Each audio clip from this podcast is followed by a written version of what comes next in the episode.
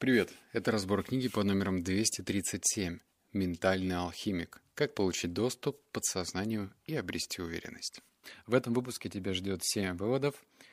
4, 6 и 7 мне понравились больше всего. Более того, один из этих выводов станет в конечном счете моей будущей привычкой. Давай побухтим, стоит ли тебе читать эту книгу. Я, конечно же, буду несколько предвзят. А дело вот в чем. Я люблю читать книги, которые написаны в жанре и формате бизнес-романа. Просто потому, что ты читаешь и не скучаешь. Не скучаешь, потому что есть много полезных, реально интересных книг, но они написаны так плохо, что читаешь, издеваешь и думаешь, когда же это закончится, и делаешь над собой усилия, чтобы не бросить книгу в начале, в середине или где бы то ни было еще. Эта книга читается легко, но если к ней придираться и думать, типа, ну блин, вот это вообще-то история высосана из пальца, так не бывает, можно так делать. Но ценность и польза перекрывают все эти литературные шероховатости, и я предлагаю на них закрыть глаза, потому что выводы действительно интересны. Давай как раз к выводам и перейдем. Вывод первый. Откуда ты знаешь то, что ты знаешь? И я сейчас буду читать по ролям. Я не диктор, не актер дубляжа. Все, зафиксировали. Первый принцип нашего общения. Если ты услышишь что-то знакомое в том, что я тебе говорю, не надо говорить «я это знаю», потому что если бы ты это знал, давно жил бы совсем другой жизнью. В смысле? Ну смотри. Есть три понятия: слышал, понял, знаю. Пример. Если человек курит, и ты ему говоришь «курить это вредно», а он тебе отвечает «я знаю», это говорит о том, что он не знает. Если бы знал, не курил бы. Тот, кто знает, то действует в соответствии со знаниями. Знаю, что курить это плохо. Вот и не курю. Понимаешь? А если человек курит, то он мог слышать о том, что курить плохо, и может понимать, что курить плохо. Информация и знание – разные понятия. В древних ведах говорится, что информация – то, что мы услышали, а знание – то, что применяем на практике. И третий принцип. Необходимо научиться ставить под сомнение то, что мы знаем, продолжил Древс. Это очень важно. Это необходимо понять. Нужно периодически задавать себе вопрос: откуда я знаю то, что я знаю? Из какого источника? Пойми, то, что мы знаем, определяет то, как мы живем, действуем и что имеем. И если то, что мы знаем, является ошибкой, это приведет нас к проблемам в жизни. В этом выводе кроется аж целых два вывода. Ну, во-первых, нужно реально разграничивать так называемое знание. Потому что мы все, по-моему, гораздо на советы, на то, что мы самые умные и вообще все знаем обо всех. Но если мы будем пропускать эти знания через фильтр «слышал», «понял», «знаю», то жить, надеюсь, станет значительно легче. И второй подвывод – это подвергать сомнению, откуда я знаю эту информацию. Мне чуточку легче с этим. Объясню почему. Потому что когда ты работаешь через количество, я же читаю книги, количественно, правильно? То есть там полезная информация, она дублируется. Может быть, другими словами, может быть, в другом контексте, но схожесть, она присутствует в той или иной книге. В 1, 2, 5, 18, 30. И эта полезная информация, она накладывается на мое сознание. Но есть противоречивая информация, которая встречается в книгах, и ты думаешь, блин, что? И вот прям не веришь до конца, как это вообще автор придумал. И это тоже определенный знак. Вот. Вывод номер два. Я сейчас буду тебе зачитывать аж целых... три пункта, но они интересные. При помощи эмоций ум дает оценку плюс и минус. Нравится она ему или нет, сладкое или кислое, вкусное или невкусное, получает ли он наслаждение или нет. Второе. После того, как информация прошла оценку в нашем уме, она проходит оценку в разуме. Разум – программа, которая обладает функцией оценить, хорошо это для нас или плохо, полезно или вредно. Эту оценку он делает при помощи знаний. Другими словами, наш разум может сказать, полезно это или нет, только если он об этом слышал. Ум и разум – две программы, которые могут друг с другом конфликтовать. Ум говорит «хочу наслаждаться», а разум может сказать «это для тебя вредно». По поводу информации. Знаешь, есть такой интересный парадокс. Если воспользоваться поисковиком, неважно, Яндекс или Google, можно даже провести такой своеобразный эксперимент. Давай-ка кофеманы. Кто-то кофеман, поднимите руку. И если вбить запрос такой, полезно ли кофе, то ты найдешь массу статей на тему, что кофе полезно. Если ты вобьешь противоположный запрос, типа вредно ли кофе, то ты точно так же найдешь подтверждение своему вопросу. Да, кофе оказывается вредным. Что это значит? Это значит, что твой разум и ум желательно должны не конфликтовать. А чтобы они не конфликтовали, то нужно набирать информацию из разных источников, а потом ее стараться объективно оценить. Ну, вот услышал ты от своего соседа, что вот кофе — это плохо. И такой, да, кофе — это плохо. А потом что? Живешь с этим принципом всю свою жизнь? Или, например, услышал от другого эксперта, что кофе — это хорошо, что кофе хорошо дозировано, что кофе хорошо не с молоком из-под коровы пить, а, например, с другим молоком, например, и раз, и твоя реальность начинает меняться. То есть у тебя должен формироваться такой кластер из этих знаний. В тебя попадает информация, и ты оцениваешь, хорошо или плохо, хорошо или плохо. А дальше живешь с этими принципами. Вот номер 3. Подсознание — это огромный, необъятный жесткий диск, который хранит в себе всю информацию о том, с чем мы когда-либо соприкасались за всю свою жизнь. В нашем подсознании остаются все воспоминания. Пойми это буквально. Все. Второе. Если мы увидим объект, который никогда не видели, ум из подсознания достает информацию и скажет: «Я не знаю, что это». И этот объект будет проходить через оценку ума и разума. Третье. Если мы хотя бы раз попробовали клубнику, в следующий раз, когда мы ее увидим, наше подсознание выдаст оценку, которую она прошла, когда мы ее ели. Вкусное, сладкое, полезное, много витаминов. Четвертое. Вся наша жизнь — это набор привычек.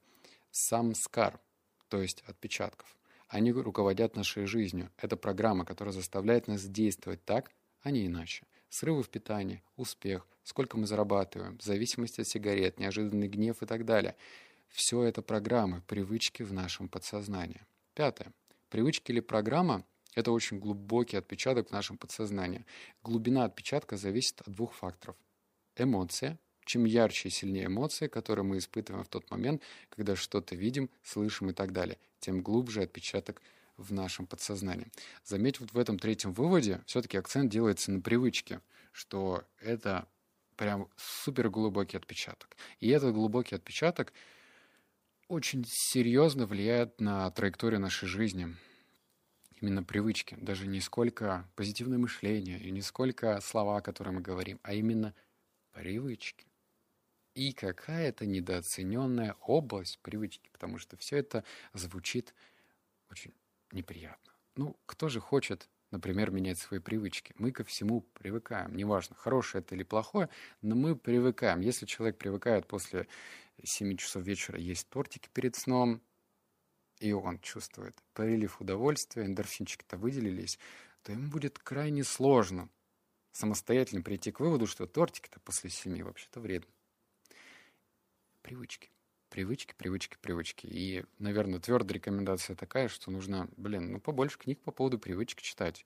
Читать и смотреть, как вообще работает наш мозг. Почему те или иные привычки в нашей жизни закрепляются лучше, а некоторые вообще не закрепляются, и через, например, неделю мы срываемся. Почему некоторые люди пытаются бросить курить 10 раз или пить 15 раз? Почему? Надо читать эти книги. У меня этих подкастов по привычкам «Мам, не горюй». Я бы не стал бы вести свой подкаст «52 недели одержимости» про привычки, если бы я не читал эти книги. Вывод 4. Самый короткий, но вот он и станет привычкой.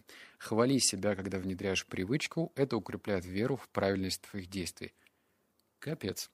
Я дебил. Ну, просто потому, что я себя не хвалил. Я не думал о том, что надо себя хвалить. Прикинь, вот я, например, сколько в прошлом году я внедрил 52 привычки. 52 полезные привычки. Но я не пытаюсь сейчас гордиться этим, потому что есть некоторые привычки, они прям легкие, элементарные, вот супер простые. Однако я ни разу не говорил себе, а я молодец, я реально молодец, что я внедрил эту привычку. А ведь это является чем-то наподобие шурупика. То есть вот ты берешь и прикручиваешь вот эту привычку к себе крепче, лучше, надежнее. Я не хвалил себя. Более того, неумение хвалить себя приводило к тому, что я не умел принимать похвалу от других. Я как-то рассказывал в подкасте, мне жена идет и говорит: слушай, ты молодец вот в этом и этом. И я такой: да прекрати, да ладно, да что-то. И вот это же очень плохо. Ну, типа, ее похвала имеет место быть. Мало того, что похвала напрямую влияет на нашу уверенность, книга, кстати, про уверенность, и я ее не принимал, а значит, страдала моя уверенность. То есть, видишь, здесь есть связь между этими факторами. Вывод 5. Да, будут диалоги. Каждый человек является нашим учителем. Звучит сентиментально как-то? Вовсе нет. Это очень практичная позиция. Можешь привести пример, чтобы я понял, о чем ты говоришь? Запросто. Взять мою соседку. Она все время пишет на меня жалобы. И почему же она является учителем? Недоумевая спросил Алекс. Поначалу я был озадачен, и меня это раздражало, а потом вдруг увидел свой урок. Я просто понял, что так, как поступает она, мне поступать ни в коем случае нельзя. То есть я на себе почувствовал, что ощущает человек, с которым так себя ведут. И в момент, когда понял, чему она меня учит, я также увидел, насколько она страдает. Потому что если человек себя так ведет, значит, он несчастлив. Я принял ее как учителя и помолился за нее. Спасибо тебе, Господи, что ты показываешь мне, как нельзя себя вести. Я после этих строк еще раз вспомнил про свою привычку, типа во всем видеть учителя, но я не смотрел на это с такой стороны. Вот смотри, это звучит очень романтично. Ну, кто-то тебе нахамил в пробке, типа, назвал тебя непечатным словом, да, или непроизносимым матершинным словом, и ты такой: как мне считать его учителем? Как? А ведь можно тоже на это смотреть с этой стороны. Типа, я не хочу даже видеть себя в роли такого человека. Может быть, у этого человека что-то не ладится, у него какие-то проблемы, и он таким способом на меня выливает всю горесть, печаль и обиду. И я точно не хочу быть таким человеком. Этот человек не умеет работать со своими эмоциями. Он не понимает, что их нужно не вымещать на кого-то, а проживать, переживать и как-то с ними работать. А я не хочу быть этим человеком. То есть это такая привычка 2.0, когда ты реально стараешься во всем видеть своего учителя, даже в негативном. Вот серьезно, вот в любом негативном видишь учителя. Вывод номер 6. Хочешь измениться? Начни говорить о людях хорошее. Увидел, что он врет, найди в нем то, что ты можешь похвалить. Не зацикливайся на вранье. Может, нужно меньше общения, но не надо критиковать, испытывать эти эмоции, потому что они запишутся у тебя, и ты тоже начнешь врать. Опа. Осуждать — это плохо, критиковать — тоже. Я тебе больше скажу, только не пугайся. Ты перенимаешь карму тех, с кем общаешься. Что? В смысле? Я толком не знаю, что такое карма. Это вроде судьбы. В данном контексте можно и так сказать. Так почему же я ее перенимаю? Алекса явно обеспокоила эта идея. Это же элементарно. Просто включи логику. Наша карма — это и есть набор наших отпечатков, убеждений, которые побуждают нас действовать определенным образом. В общении ты эти убеждения принимаешь, испытывая эмоции, которые у тебя образуют такие же отпечатки. И затем начинаешь действовать в соответствии с новыми отпечатками. Вот так ты и перенимаешь карму, а значит и судьбу. Я читал это, и мне хотелось сказать, что... Чё? Перенимаю карму? То есть смотри, если человек врет, и я говорю, что он врет, подтверждаю это своим анализом, то я перенимаю карму этого человека. Вот это просто как пощечина такая легкая. В общем, это неприятно. Но в этом есть рациональное звено. Вообще, если ты подмечаешь в человеке что-то плохое, то это точно не ведет тебя в светлую сторону. Ты вот как в «Звездных войнах» будешь находиться на темной стороне силы.